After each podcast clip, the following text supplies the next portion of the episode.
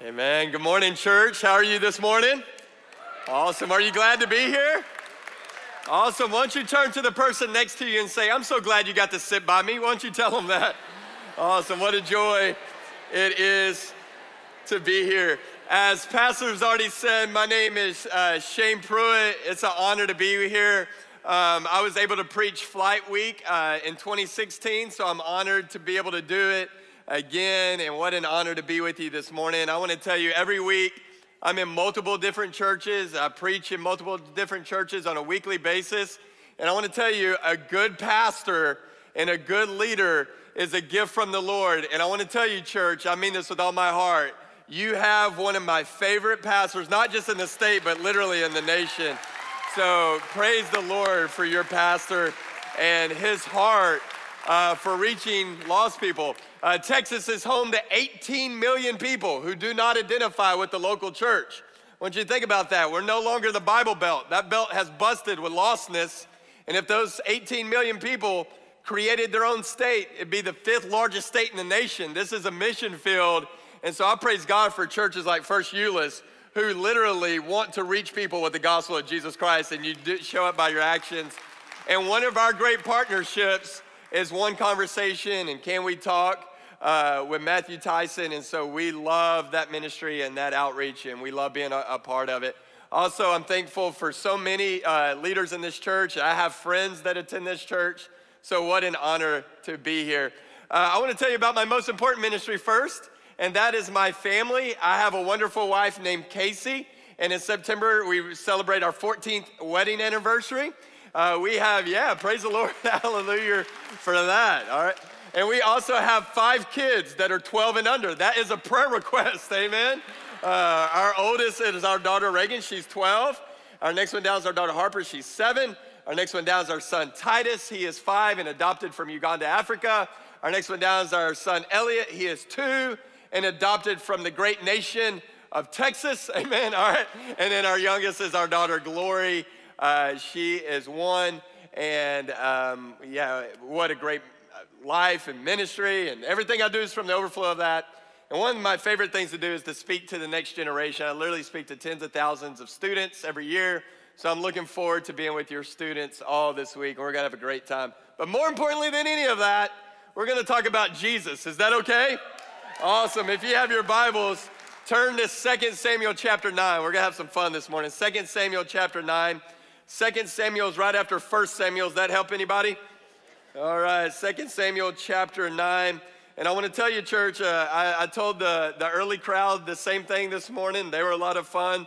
Um, I didn't become a Christian until I was 21.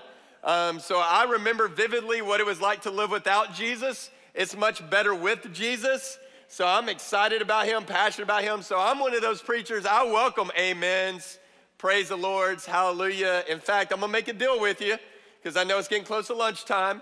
For every amen, praise the Lord, hallelujah I hear, I'm gonna take 30 seconds off this sermon. How about that? All right, there you go. Awesome. Love it. All right, this morning we're gonna talk about the legacy of a king.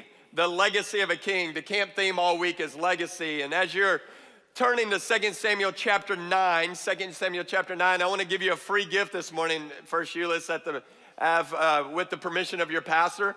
I've written a 30 day devotional um, that works through the four Gospels Matthew, Mark, Luke, and John. Each day is designed to take about 15 minutes. Each day tells you what to read. I write three or four paragraphs to help you think about what you read, tell you what to pray for each day. And I want to offer this as a free gift to you. It's an ebook. So if you text my name, Shane, to 444 999 and you will receive a text message back if you follow that response. You can get this ebook for free on your smartphone or on your tablet. If you still have a flip phone or a bag phone, we haven't developed a version for that yet, but I'm sure it's on the way, all right? All right, the legacy of a king, 2 Samuel chapter 9. Look at verse 1. If you're with me, say, uh huh. If you have something to write on, go ahead and get that out. If you have something to write with, get that out because I'm going to share three things with you about a king this morning. Now, this story is about King David, but King David is a foreshadowing of a greater king to come, the king of all kings, named Jesus. And I want to show you some characteristics that we're going to see in the life of David today but how there's a perfect picture of these characteristics in Jesus. And now look at verse 1. It says, And David said, Is there anyone left of the house of Saul that I may show him kindness for Jonathan's sake? Let me kind of set the story. So we have a king named David. David was actually anointed king by the Lord at an early age, yet there was another king in place named Saul.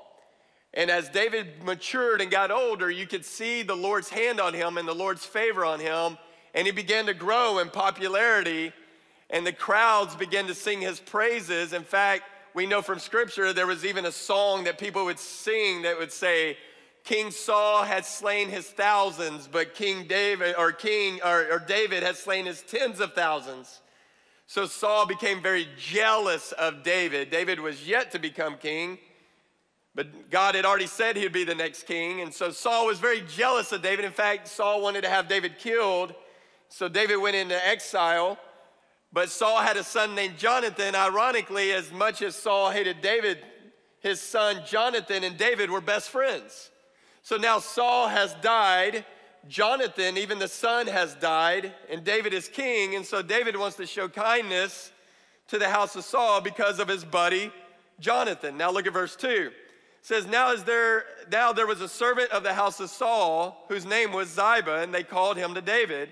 And the king said to him, Are you Ziba? And he said, I am your servant. Verse 3. And the king said, Is there not still someone of the house of Saul that I may show kindness of God to him? Ziba said to the king, There is a son of Jonathan. He is crippled in his feet, he is handicapped. Verse 4 The king said to him, Well, where is he? And Ziba said to the king, He is in the house of Machir, the son of Ammiel, at Lodebar. Verse 5 then King David sent and brought him from the house of Machir, the son of Ammiel, at Lo Debar. Number one, I want you to write this down. The king is merciful. The king is merciful. So David is going to show this young man mercy.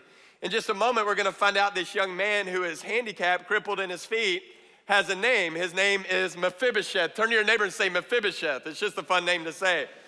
Now, there's two names in the Bible that I love. One is Melchizedek, and the other is Mephibosheth. In fact, I tried to talk my wife into naming our firstborn son Melchizedek Mephibosheth Pruitt. I thought that just sounded good. She's like, it ain't happening. So we went with Titus, all right? And so, a moment, you're gonna find out this young man, his name is Mephibosheth, and he's handicapped, so they literally have to carry him to the king. And David's gonna show him kindness and is gonna show him mercy. Now, if you're taking notes, I want you to write this down. What is the definition of mercy? We say it all the time, it's one of those churchy words. But what does it mean? A real simple definition of mercy is this watch this something withheld from you that you deserve. Something withheld from you that you deserve. See, in this immediate story, Mephibosheth belongs to David's predecessor. So, in this time, normally what a king would do, and everybody would accept it, is he would gather all of the family of the predecessing king and have them put to death so that none of them would try to reclaim the throne. In fact, all throughout history, we hear stories just like this, where kings would even have their brothers killed because they were paranoid, or they'd have their nephews killed in fact, there were some even horrendous stories from histories where kings, if their sons got older and began to grow in popularity, some kings would even have their own children killed because they didn't want anyone taking the throne. And so here's Mephibosheth, and he's literally dropped in at the feet of David. And Mephibosheth is probably thinking, This is my last day to live. I deserve death because of who my ancestors are. And yet, David is going to let him live. So, watch this. He's showing him mercy. If David would have had Mephibosheth killed, everyone would have accepted it, but he didn't. See, David is withholding something that Mephibosheth deserves. And you'll say, well, so what? What's the big deal? Why does that matter to me in 2018? Here's why it matters to you. Has there ever been a moment in your life where maybe you were frustrated or angry or just exhausted? and you shook your fist at God and you said this God, give me what I deserve. Look at your neighbor and say, Don't ever do that, all right? Because according to Romans 6:23, what does it say? For the wages of sin is what? Death. That's what we deserve. Why? Because we are sinners. We've messed up. Anybody ever had to say the word oops before? Anybody ever made a mistake before? You're like, not me, preacher. I'm a good person. Oh, yeah, well, the Bible says, you shall not tell a lie. So raise your hand if you've ever told a lie before. If you're not raising your hand, you're lying right now, right? Why? Because we're sinners, and sinners sin. Sinners justify sin, sinners hide sin, sinners compare sin. You ever done that? Well, at least I ain't as bad as old brother Bob. Everybody knows what he's up in, you know, right? Sinners sin. And the Bible says the wages or the paycheck of sin is what? Death. What we deserve is death. It's what we deserve. See, if we get on Ancestry.com, we all end up at Adam and Eve, don't we? And they rebelled against the holy God, and the moment they did, they became sinners. The power of sin entered them. It became natural for them to sin. They were now separated from God. Watch this. Their spirit that lived inside of them, because we are more than flesh and blood they became spiritually dead. Their soul, their spirit died, now separated from God, meaning this there was nothing they could do to please God. There was nothing they could do to fix that. And you're like, well, so what? That's what they did. Here's the so what is every person who has ever been born after Adam and Eve are born sinners. One evangelist said it like this We are born with our backs towards God and our face towards hell. And that kind of dispels a myth, doesn't it? Have you ever been talking to someone and asked them this? Hey, when did you become a Christian? And they said, Oh, I've always been a Christian. Listen, no one besides Jesus has always been a Christian. We are born sinners. What they mean is they've probably, for their whole life, always have gone to a building that had a steeple on top. And this is an incredible building. I love this is amazing. But does sitting inside of here make you a Christian? Just like sitting inside of Taco Bell is not gonna make you a burrito. We understand that, right? Buildings don't make Christians. Watch this. Jesus, who is king, does. We are sinners, separated, and everyone knows it. There's something wrong with this. How many of you agree? How many of you say, hey, Shane, there's something wrong with me? Anybody want to admit that? What is it? Sin. How many of you are sitting next to someone and there's definitely something wrong with that person? What is it? It's sin. Everyone knows it. Listen, this ain't a churchy thing. This is a truthful thing. Think about it. You can go into any bookstore. It doesn't even have to be a Christian one. You can go into Barnes and Noble. And what is the largest section in there? The self help section. Why? Because we know we need some help. But self can't help this. Only God can solve a God sized problem. Think about it. Every world religion teaches the same thing. Let's be honest this morning. Doesn't matter if it's Hinduism, Buddhism, Taoism, Islam, they all teach the same thing. You know what they teach? There is something wrong with us. And there is a God or gods out there. And as long as you do enough good things, pray these prayers, chant these chants, rub these beads, light these candles, possibly martyr yourself, you can reach up and maybe your God or gods will accept you. But the problem is we're spiritually dead. And dead people are good at being what? If you hear anything this morning, hear this. The gospel of King Jesus is not different from other religions, it's the exact opposite. Instead of us having to reach up to our God, our great God loved us so much that he came down to us. And 2,000 years ago, the King of Kings and Lord of Lords, who has always existed, watch this, took a mission trip from heaven to planet Earth and became a man to die as a man for mankind, but he never stopped being God. Think about it. Everything he did was good and awesome. And we'll pick up in just a moment. Number two, write this down. The king is gracious. The king is gracious. I want you to see a picture of this in King David's life. Look at this. In verse 6, you see they bring Mephibosheth there and I want you to see what happens. Look at verse 6. It says, And Mephibosheth, the son of Jonathan, son of Saul, came to David and fell on his face and paid homage, showing respect to the king. And king said, David said, Mephibosheth. And he answered, Behold, I'm your servant. David said to him, Do not fear, for I will show you, what does your Bible say, church? Kindness for the sake of your father Jonathan. And I will restore to you all the land of Saul, your father, and you. And if you have a pencil or highlighter or pen or lipstick, eyeliner, whatever you got, I want you to underline this next part. And you shall, what does your Bible say, church?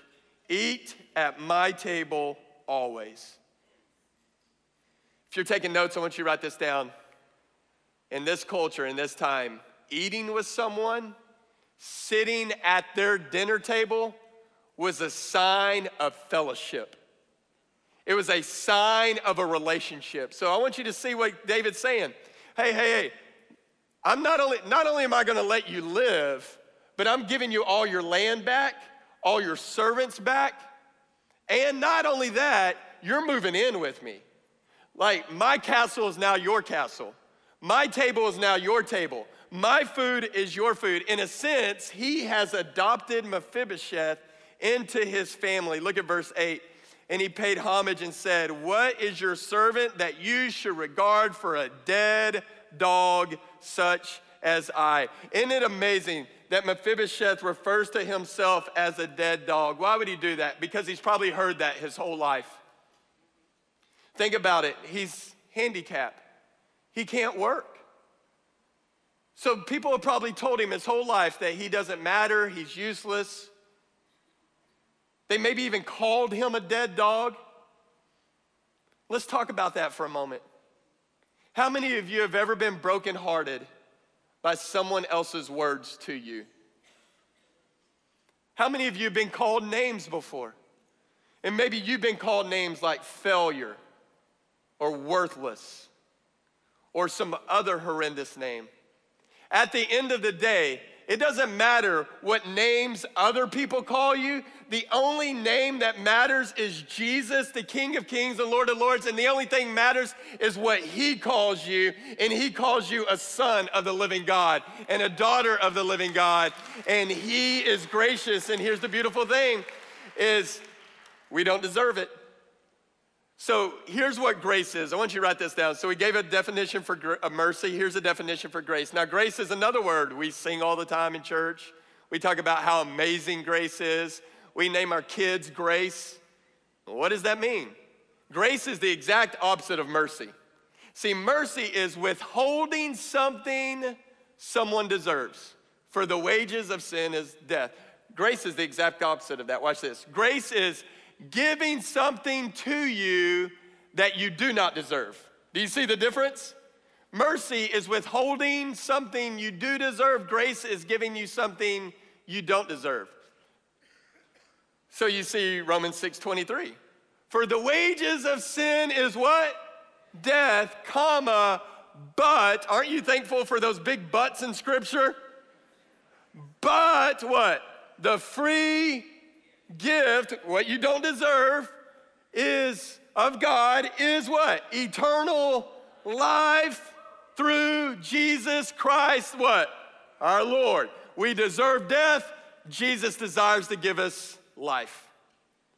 So let's pick up where we left off. Jesus comes on planet Earth, fully God, fully man. Everything he does is good and awesome. He lives the perfect life that you and I cannot live, the sin free life. Think about it causes the blind to see, causes the deaf to hear, causes the handicapped to get up and walk. That one's very personal to our family. Our five year old son's in a wheelchair. He walked on water, he calmed the storm with his voice. He fed over 5,000 people with two fish sandwiches. Listen, Subway has nothing on that brother, amen? He called Lazarus from the dead. I love that in John 11. He said, Lazarus, come forth, and he did. You know why I love that story? Is if you have a King James Bible, it says they rolled the stone away. Lazarus was dead for four days, and it said he stinketh. Listen, if you stinketh, you dead, right? he said, Lazarus, come forth, and he did. You know why I love that story? Because our Jesus, our King, the King of all kings, has such power over the grave that standing in a cemetery, if he would have only said arise, then every person would have come out of their graves. See, we have the perfect king David was a great king, but he was a broken king. We have the perfect king, and our king has a name, and that name is what? Jesus. And watch this that king took your place on the cross. Turn to your neighbor and say, Your place. Don't ever get over that. No matter how long you've been a Christian, we don't mature past the gospel, we mature in the gospel. Don't ever get over that. Jesus took our place on the cross. We were sinners, he was sinless. We deserve to be there. We are broken, he is perfect. We deserve to be there. We are spiritually dead, he is life. We deserve to be there. But our great king named Jesus took our place. When they shoved a crown of thorns on his head, that should have been me. When they spit in his face, that should have been you.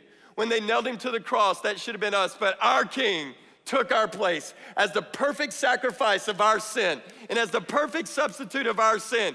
Our king Jesus hung there and paid us all.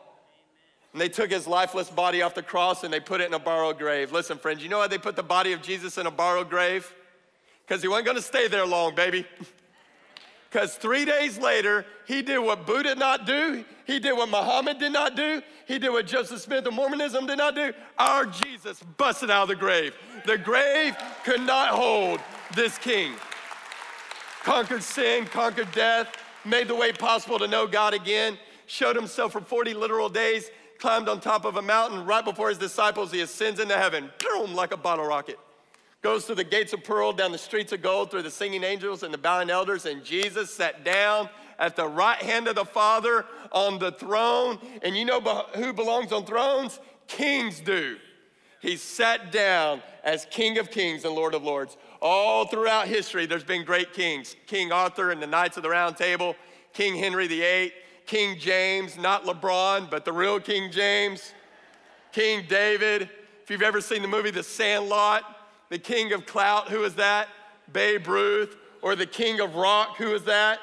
Elvis. Or the king of pop, Michael Jackson. Or the Burger King. Or the king of annoyance, Justin Bieber. They will all bow before the king of kings and lord of lords. He is king. And why did he sit down? Not because he needed a Starbucks break, he sat down because three very important words he said on the cross. What is it first, Euless? It is what? Finished. But that's not the end of the story. Because one day the trumpet's gonna blast, the angels are gonna shout, and Jesus is coming back for his church. Do you believe that? People ask all the time, when is he coming back? I don't know. One thing I do know is today is a heck of a lot closer than yesterday was. I love what one evangelist said. He said, the angel Gabriel's gonna toot and we're gonna scoot. That's cool, I like that. But who's the church? Anybody who hears about this king and repent and believes means they turn from sin. Remember how I said we were born with our backs towards God and our face towards hell? We hear this message of mercy and grace. We turn from sin and we turn to a Savior, King Jesus. We place our trust in Him. And the moment we place our trust in Him, He places His Holy Spirit in us. The same power that ripped Jesus out of the grave now lives in us. You could say it like this God loves you so much that he gave you his very best, himself. You get God. And when the Holy Spirit of God comes to live inside of you, you get love. You didn't deserve that. You get forgiveness of past, present, future sins. You didn't deserve that. You get peace. You didn't deserve that. You get hope. You didn't deserve that. And you get eternal life. You didn't deserve that. It's all by the grace of King Jesus. Watch this. When the Holy Spirit of God comes to live inside of you, that soul, that spirit that was spiritually dead now becomes spiritually alive to never die again. See, the grace and the mercy of King Jesus is not about making good people better. It's about making dead people alive, and only the King of Kings, the Lord of Lords, Jesus Christ, can do that.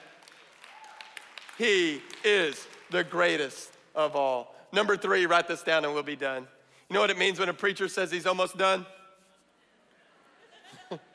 Not much, but we're almost done, all right? Number three, write this down. The King's grace and mercy covers us. Uh oh. The King's grace and mercy covers us. There's a beautiful picture here. Look at verse 9. It says, Then the king called Ziba, Saul's servant, and said to him, All that belonged to Saul and to all his house I have given to your master's grandson. And you and your sons and your servants shall till the land for him and shall bring in the produce that your master's grandson may have bread to eat. but for Mephibosheth. Turn to your neighbor and say, but Mephibosheth.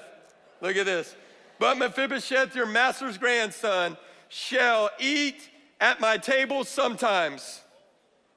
She'll eat at my table when everything is easy. She'll eat at my table what? Always. Don't forget, that's a sign of fellowship. Now, Ziba had 15 sons and 20 servants. Verse 11 Then Ziba said to the king, According to all that my lord the king commands his servant, so will your servant do. So Mephibosheth ate at David's table like one of the what? King's sons. I want you to write that down or underline that. See, Mephibosheth called himself a dead dog. David called him a son of the king. See, the grace and mercy of the king changes our identity, doesn't it? See, the Bible says we were born sinners. We meet King Jesus, and the Bible calls us a saint. Did you know that? Did you know you're a saint of God?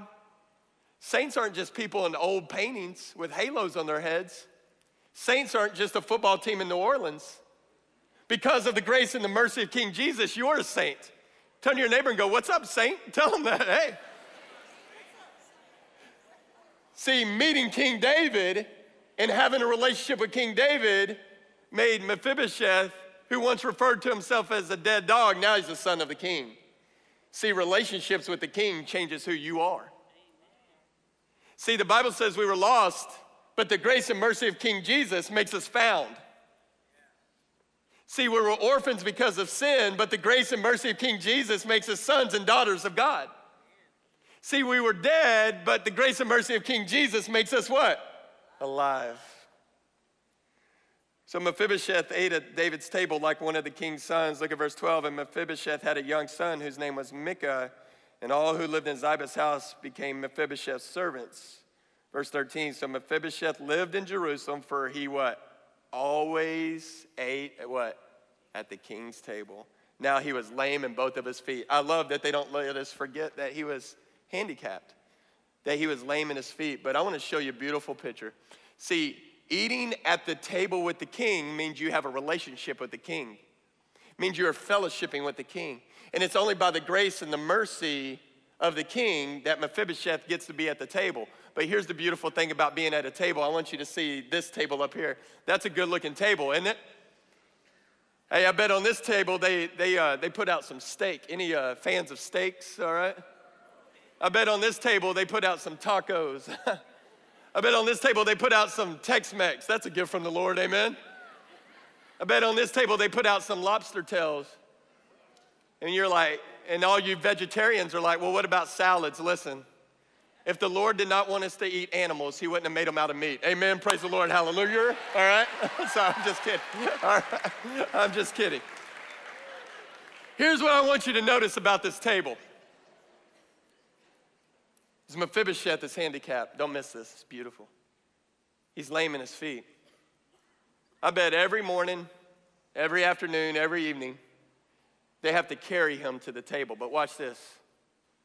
When they sit him at the table and put him in a chair and they scoot his chair up to the table and he's in the presence of King David, what does this table do? See, Mephibosheth is handicapped where? In his feet. But when he's sitting at the table, watch this the table is covering his handicap. See, the grace and mercy of King Jesus covers our failures, covers our handicaps. Anybody, and we began the sermon, let's end the sermon like this. Anybody ever had to say the word oops before? Anybody ever made some bad decisions before? Anybody got some scars and wounds from some bad decisions? Anybody got some handicaps? Anybody got some things they're not proud of? There's no holier than thou's in here. But here's the great thing is when you are in relationship with the King of all kings, Jesus, that means you are fellowshipping with him. And when you're in a relationship and fellowship with King Jesus and you've been made one with him again, his grace and mercy and the table of his blessings covers all of your fears, handicaps, and failures. Only King Jesus can do that in your life.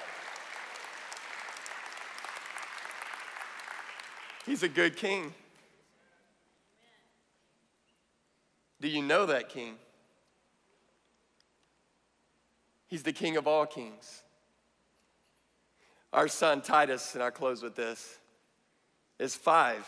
And I mentioned earlier, he's in a wheelchair. He suffers from cerebral palsy and a seizure disorder. Uh, he can't walk, he can't talk, he, he can't even sit up. It's amazing what God's done in his life, though, to impact us and many others. I don't know about you, but I don't have a lot of dreams at night. How many of you have like dreams at night? Like you're one, you have a lot of dreams. How many of you are like me? You don't really have a lot of. All right, I don't. But when I do, it's always the same dream, and I don't know what it is. I'm just being transparent, honest with you. The same dream I always have is this my son Titus running and laughing and playing. So I don't know what God's doing. I don't know if God's telling me that He's going to heal him here on earth. How many of you believe that God can heal? Do you believe that? I believe that every day we lay hands and pray on him that God would heal him. And you know what's amazing about that? I, the irony and all that is every day when we're praying for King Jesus to heal our son, King Jesus is using our son to heal us. So maybe he will run, laugh, and play here on earth. But even if not, this is not our home. We are just passing through. There's gonna be a new heaven and a new earth and there will be a kingdom that we enjoy forever. And we will get to fellowship with King Jesus forever. And because of the grace and the mercy of that King Jesus, is that there will be a day where our son will laugh and play and run because he will be in the perfect presence of King Jesus. And there will be no more fears, there will be no more handicaps. Aren't you glad about that? Aren't you glad there will be no handicap parking in heaven? Aren't you glad there will be no insurance copays in heaven?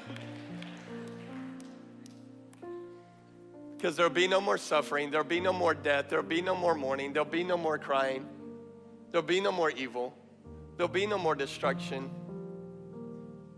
There will only be the fellowship and the worship and the relationship that we get to have with King Jesus forever and ever and ever and ever. Amen. Do you know that King? To quote the great S.M. Lockridge, do you know that King? He is the King of all kings. He is the King of grace. He is the King of mercy. He is the King whose grace and mercy covers our failures. Do you know that king. See, the Bible says, My king is the king of the Jews. He's the king of Israel. He's the king of righteousness. He's the king of the ages. He's the king of heaven. He's the king of glory. He's the king of kings, and he's the Lord of lords. See, that's my king. My king has a name, and his name is what? Jesus. I wonder, do you know him? See, my king named Jesus is a sovereign king. No means of measure can define his limitless love. He's enduringly strong. He's entirely sincere. He's eternally steadfast. He's immortally graceful. And he's imperially powerful. And he's impartially merciful. Do you know that king named Jesus? See, he's the greatest phenomenon that has ever crossed the horizon of this world. He's God's son. He's a sinner savior. He's the centerpiece of civilization. He's unparalleled. He's unprecedented. He's the loftiest idea in literature. He's the highest personality in philosophy. He's the fundamental doctrine of true theology. He's the only one qualified to be an all sufficient Savior. Do you know that King Jesus? See, that King Jesus supplies strength for the weak. He's available for the tempted and the tried. He sympathizes and he saves. He strengthens and he sustains. He guards and he guides. He heals the sick. He cleansed the lepers. He forgives sinners. He discharges debtors. He delivers the captive. He defends the feeble. He blesses the young. He serves the unfortunate. He regards the aged. He rewards the diligent. And he beautifies the meek. I wonder, do you know that King Jesus? See, that King Jesus is the key of knowledge. He's the wellspring of wisdom. He's the doorway of deliverance. He's the pathway of peace. He's the roadway of righteousness. He's the highway of holiness. And He's the gateway of glory. I wonder, do you know that King Jesus? His life is matchless. His goodness is limitless. His mercy is everlasting. His love never changes. His word is enough. His grace is sufficient. His reign is righteous. His yoke is easy and his burden is light. I wonder, do you know that King Jesus? See, here's the deal about King Jesus is at the end of the day, First Euless, I really do wish I could describe him for you, but He's indescribable. He's incomprehensible. He's invincible. He's irresistible. You can't get him out of your mind. You can't get him off your hand. You can't outlive him, and you can't live without him. Well, the Pharisees couldn't stand him, but they found out they couldn't stop him. Pilate couldn't find any fault in him. Herod couldn't kill him. The death couldn't handle him, and the grave could not hold him. I wonder, do you know that King Jesus? because he's a king of grace. He's a king of mercy. And his grace and mercy covers us. Do you know that King Jesus? See, at the end of the day, church, in every kingdom, there's only three people there's the king, and that ain't me, and that ain't you. That's Jesus. And then there's two other kinds of people those who are subjects of the king and those who are rebellion to the king. Where are you at today? Maybe you're here today and you're like, I need that king. I want to know that king. Maybe you're here today and you go, Well, I don't know if I don't. I don't know. I don't know if that Holy Spirit of God lives inside of me. I don't know if I know the king. Let me ask you this How can a king so big and a king so powerful speak everything into existence? How can a king and a, so big and a king so powerful overcome the grave, how can a king that big and a king that powerful live inside of little old me and you and we not know if he's there or not and be radically changed by him? So, as humbly as I can, maybe you not knowing is that you do know you don't belong to him. But today you can. Maybe you're here today and you say, Well, Shane, I just like to hang in the middle. Listen, I'm no Satan worshiper, but I'm not to be any Jesus freak. I'm not to be odd for God. I just hang in the middle. Hear me, there is no middle.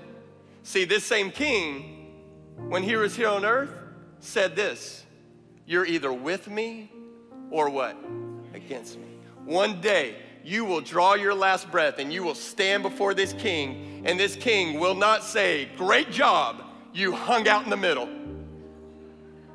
He will either say, Well done, good and faithful servant, or depart from me, I what?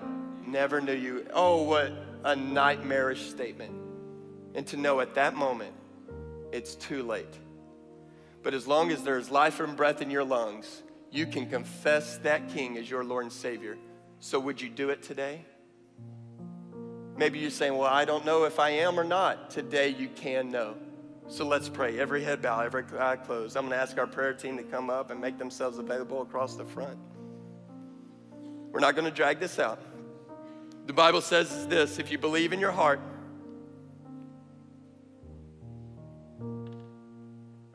that this king overcame the grave, and you confess with your mouth that he is king and he is Lord, you would be saved. So we're just going to trust what God says this morning. We don't have to overthink it, we don't have to overcomplicate it. We're just going to trust what Romans 10 9 says. So if you're here today and you say, Shane, I desperately want to know this King as my Savior, or I want assurance today, then I'm going to ask you to confess with me what the Bible says. Listen, there's no magic in a prayer. You could pray every day and still be lost. What matters is that you mean it with your heart and you believe that God is speaking to you this morning. And if the day is the day for you and you believe God's speaking, I just want you to confess what is in our heart. And so maybe you just confess something like this. Just say, God, thank you for creating me, but I've made some mistakes. I realize that sin has separated me from you. But today, I heard about King Jesus. So I thank you for his life, his death, and his resurrection. And I believe he is king. So today I'm turning it all over to the King. So, God, would you come and live inside of me? Would you forgive me of sin? Use me for the rest of my life to follow and worship the King. God, thank you for saving me. With every head bowed every eye closed, if you're here this morning and you say, Shane, I confess that with you, or I know I need to, we're not going to do anything to embarrass you. I just want to recognize who you are. If you confess that with me, or you know you need to, would you just look up and meet eyes with me? And by doing that, you're saying, Shane, that's me. Just look up, meet eyes with me. Keep looking. You guys serious about that? Just nod. Keep looking up at me. You guys serious about that? Over here? What about in the balcony? Yeah, I see you. I see you guys serious about that? Just nod. Just nod. Say, yeah. Over here in this section. See you. Keep looking up at me. Yep. Over in this section. Keep looking at me. I see you. I see you. Keep looking up at me. Yep. Over here in this section. Keep looking up at me. That's you. That's you, Mr. Awesome. Yeah, keep looking up at me. This you over here. Over here. Awesome. Keep looking. If you're looking up at me, or you know you need to, listen, we don't do anything alone. We're not going to do anything to embarrass you. We just want to talk to you and pray with you. So, right now, if you're looking up at me while no one else is, and you're looking up at me, because you confess or you know you need to, right now, right where you're at, I want you to just start making your way forward. Right now, just come on, just stand up. Just stand up. Come on, come on, just stand up and begin to make your way forward to one of these counselors. I see you. Come on, come on. People are moving. Come on, come on. Yeah, give it the hand of the Lord. Come on, come on. People are coming. Students, I see you. I see you, students. Come on, come on, students. Yeah, up there in the balcony. Come on, people are coming. People are coming. Come on, come with them.